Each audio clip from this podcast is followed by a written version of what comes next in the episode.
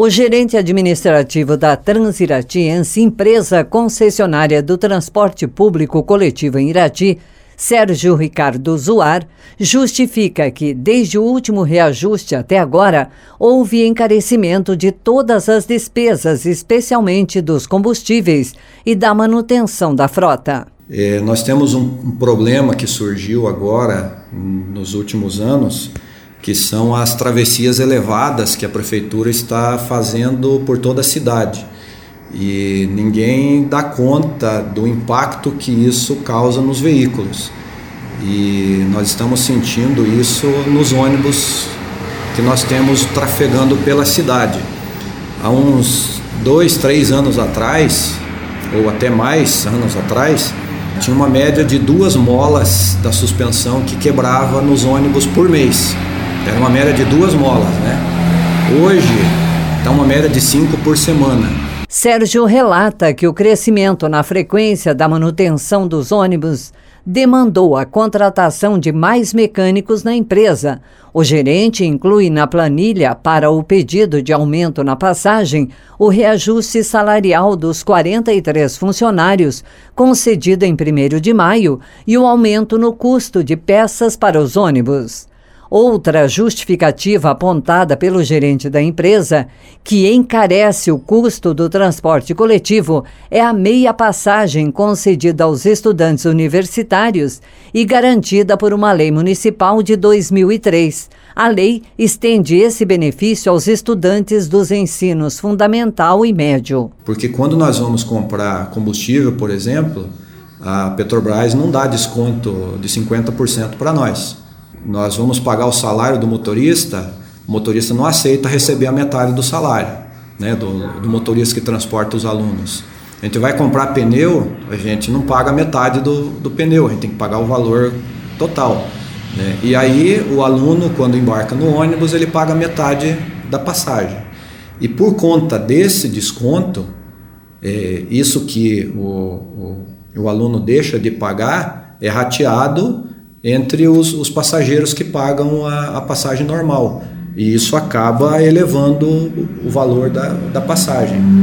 Em vários municípios, a prefeitura ou o governo do, do estado paga, ele, ele, existe uma contrapartida para compensar esse desconto, e aqui em Irati não tem. Ainda conforme Sérgio, a lei que isenta empresas de ônibus do pagamento de PIS e CONFINS seria válida somente para cidades com população acima de 150 mil habitantes, o que não é o caso de Irati, com população de cerca de 60 mil habitantes. As cidades abaixo disso não são contempladas. Então, eu pago o valor do combustível, eu pago o valor normal. Em cidade grande, além deles transportar mais passageiro do que nós aqui, né, além deles ter um, um maior volume de passageiro transportado, eles têm mais desconto no caso do combustível. O gerente desconsidera o fato de que em cidades maiores, não somente o volume de passageiros é maior, proporcionalmente à distância percorrida, a frota e o número de funcionários também. O aumento no valor da tarifa é atribuído ainda à gradativa redução de passageiros ao mês, registrada entre 2006 e 2019. Houve uma redução de 30 mil passageiros transportados por mês durante esse período. O gerente da Transiratiense acredita que isso decorre do fato de que mais pessoas adquiriram automóveis e motos. Isso acaba tendo um impacto no preço da tarifa, que são 30 mil pessoas a menos para ratear o, o, custo que nós temos. Né?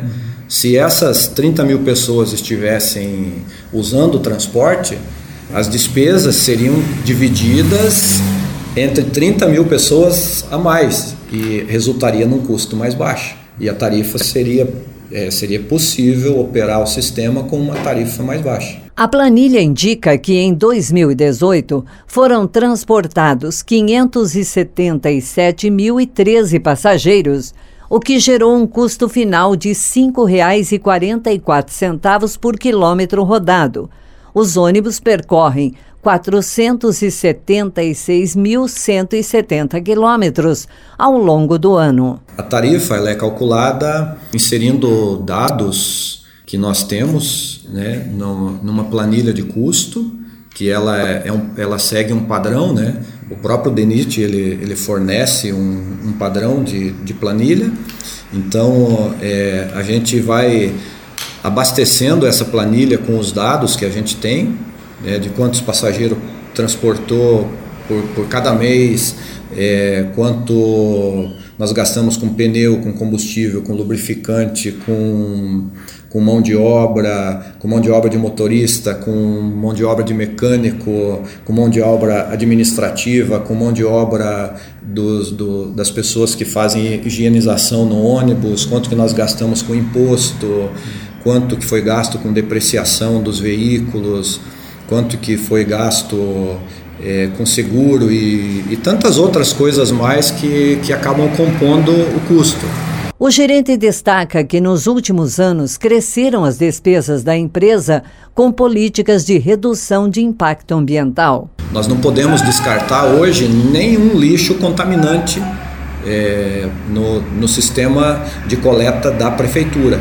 Nós não podemos descartar. Isso é, é coletado por uma empresa de Curitiba e é cobrado um valor por quilo, né, cobrado um valor de cerca de dois reais por quilo e é levado para o aterro industrial de Curitiba. Sérgio lista ainda entre os fatores que elevam as despesas da empresa, que são repassados na tarifa do ônibus, as despesas administrativas, telefone, plano de saúde dos funcionários e despesas com sindicatos. Nós, nós não, não adicionamos nessa planilha o risco de capital que o, o DENIT permite adicionar mas nós não adicionamos e também o risco operacional, que você está transportando pessoas, né?